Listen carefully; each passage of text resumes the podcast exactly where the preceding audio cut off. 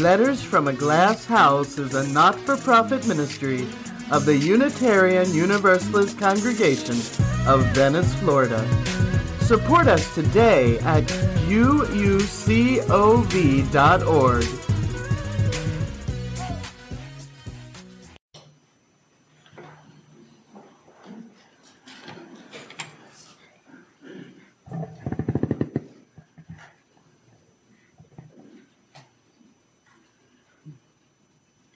was a comedian used to do a bit that as a kid I thought was hysterical. He said, you know, people walk by a coffin and go, oh, look at that. Don't they look like themselves?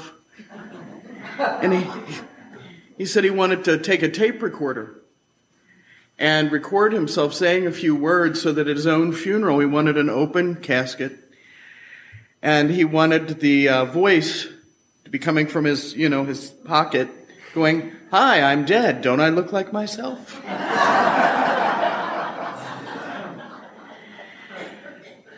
you know, as Americans, we've gotten a little detached from death. Up until the 40s, all over the world, death was just a part of life. My grandfather was born in 1902. He was born at home. He died at home. You got laid out at home. A lot of times you'd shoo the kids out of the room, but you know, they'd be there poking their head around the corner while the body got washed and cleaned up. Somebody'd be out in the kitchen cooking the things for the party or the wake. Maybe the burial society was there cleaning the body. You didn't just get whisked away to some funeral home you were still part of your community. And if you had a wake or a party where your life was celebrated, they told the stories. Sometimes a lot of whiskey was had, sometimes cards were played. Sometimes it was very somber and serious, but we knew the shape under the sheet. And we knew that one day our story would end the same way. We were interested in what was happening because it was going to happen to us too. So it behooved us to understand it. Death was the great equalizer. Dr. Thomas Hendricks wrote, We humans are storytellers. Indeed, that proclivity is a distinguishing feature of our species. He says our stories are accounts that describe behaviors over longer stretches of space and time. Sometimes the stories feature ourselves in prominent roles. Sometimes they're about others. At times the accounts are fictional, even fantastical in character. But whatever their setting or source, stories serve to capture the attention of the listeners. They make imagination external and thus collective. They illustrate the perils of existence as well as the rewards of properly conducted behaviors. In part, we tell stories to alert others to pertinent goings on. The other part of our attention is to reaffirm our own status as a person worth noting, who has wisdom to offer our listeners. But those stories those essential stories, they don't start when we come onto the scene, no matter how much we want to believe that. And they certainly don't end when we exit stage right. We're born into the amazing story, and when we die, our story and the other stories, they go right on. With the modern American cultural practice of trying to keep death safely away, safely trapped somewhere in a hospital or a funeral home. We've also made death and dying and the dead something that's not part of our life. We've lost the willingness over much of our culture to actively coexist with those who have died. But we are still storytellers, and one of the most amazing ways of knowing ourselves and carrying our story forward is to know and honor the chapters that came before. If any of you are familiar with him, Terry Pratchett writes, No one is actually dead until the ripples they cause in the world die away. He said, Do you not know that a man is not dead while his name is still spoken? Our dead are still here. They are still alive in us. Their stories are still ready to be told. And different cultures around the planet have days for remembering the dead. And they all share some things in common. All Souls Day is November 2nd. It's a day in Christian calendars to remember the dead and to tell their stories. The Day of the Dead is also on November 2nd. It's celebrated in Mexico and in parts of Latin America. It's a sacred holiday to build an altar to remember the dead, to tell their stories, to cook their favorite foods to share. Samhain, the pagan Sabbat, celebrated on October 31st, is also a day when the dead are close, calls us to honor and remember those who are gone. You know, it's been about 2,000 years since the Celts started celebrating Samhain. It was their New Year's Day. They welcomed the dark half of the year, the time after the harvest was through, but before it was time to plant. And Samhain was the day when the walls between the worlds were very, very thin, according to them. It was the day when the dead and the living could talk together. Some of our ancestors thought that this day was the day when one thing became another, when it wasn't this and not that, but a lot of different things. Light was becoming dark, growth becoming emptiness, warmth becoming cold, life becoming death. We're in a liminal time, a borderland, where the dead and the living share their stories. Those before you are gone, but there are already new lives coming after you. This is a time to remember where you come from, where you are going, and who you are in your bones. These holidays are fascinating in their own ways. They tell us we don't just move through the world. We're dancing through, holding hands to all those behind us and all those in front of us. And inside us all is the skeleton just waiting to get out. Samhain is a boundary crossing time where the wall between the world of the living and the wall of the spirits could be easily broken.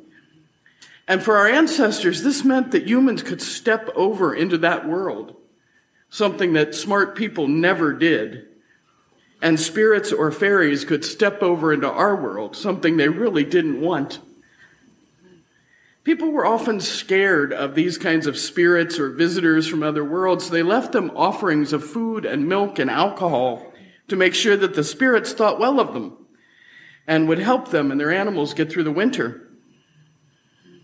Celts also believed the dead came visiting, so they'd leave uh, food and alcohol set in plates at their tables for the spirits who they wanted to come inside. Outside in the streets, some people would put on wild costumes and they'd go door to door begging for food and drinks. We think historically these people were playing the parts of the spirits and souls of the dead. The costumes were meant to intimidate those spirits and to keep them from recognizing them as humans. Today's Halloween celebrations have become a time for scary stories and haunted houses and trick or treating. Some people love it as a fun holiday for kids, others ignore it. Some people do the creepy and the ghoulish stuff. Some people believe it has something to do with the devil, which it never has. Almost nobody talks about that original meeting. It was a time to welcome your own ancestors back to your table. It reminded people that whatever lived in the spirit world could be good or bad, malignant or benign, and that those we love could still be held in our hearts and welcomed into our lives even after they're gone. Today, it's a good time for us to honor the beloved memories. Friends and ancestors, even pets, tell their stories share their favorite foods, not the pet food, of course, unless you were really close. But it's time to get out the pictures, to make that recipe your grandma used to make that you don't ever bother with because it's really complicated. It's also a good time to think about what protects you from the negative in life and what you do about it. Are you like those folks that used to wander house to house singing and shrieking to drive away evil? Do you need to just make a little more noise? Do you need help driving away the bad? Maybe you just need to light your own personal jack o' lantern, shine a little light on the subject, and drive it away. Maybe feed it, offer it a drink, let it know you're willing to work with it. What do you have to do to keep the dark away from you, the bad away from you? Samhain reminds us that we have power and we can use it to honor the good and control the bad in our world. It's not too bad for a holiday that's become a celebration of dressing up as a T Rex. On this day, we create a dead altar where the living and dead can meet and dance together, where the stories in our bones can be told. Now, at home, do you have to do something like this? No. You could cook somebody's favorite food and have it for lunch. You could put on a splash of your mom's favorite perfume or your dad's cologne. You might add some fresh baked bread, some sweet things, a bottle of wine. Maybe just light a candle. This is our altar today. It's a focal point. The ritual and the sacredness come from the sharing you do, not from anything outside. Tell the stories of your dead. Share who they were and are. Speak their names. It's not time for their ripples to die. Recognize that you are part of a dance. Look at the hands you are holding. If you don't want an altar, you don't have to have one. Just cook the dinner. The altar's only there to make you think, to slow down and work your way through the process of remembering. Decorate it or don't. But talk to your dead. Invite your friends or family. Tell the funny stories. Bring out the preserved wedding dress and the stored golf clubs, the faded picture books. Do this as living ritual. Suspend your disbelief and your sophistication for one day let the door swing open wide between the living and the dead. Enter into the borderland and look at yourself. Who are you in this story? What parts of you have died that you need to reconnect with? What new life do you need to encourage? What do you need to let go? And what's the makeup you need to wipe away? What covers your truth? And when you're done, return to the world of the living and start the dance again. Through us on this day, the dead live and they are beautiful, so welcome your ghosts. And then go out and support the people and the cultures that you come from. Order food from the German or Polish or Mexican restaurant. Look up the art and your music that your parents or great grandparents loved. In the words of Sweet Honey in the Rock, we are our grandmother's prayers. We are our grandfather's dreamings.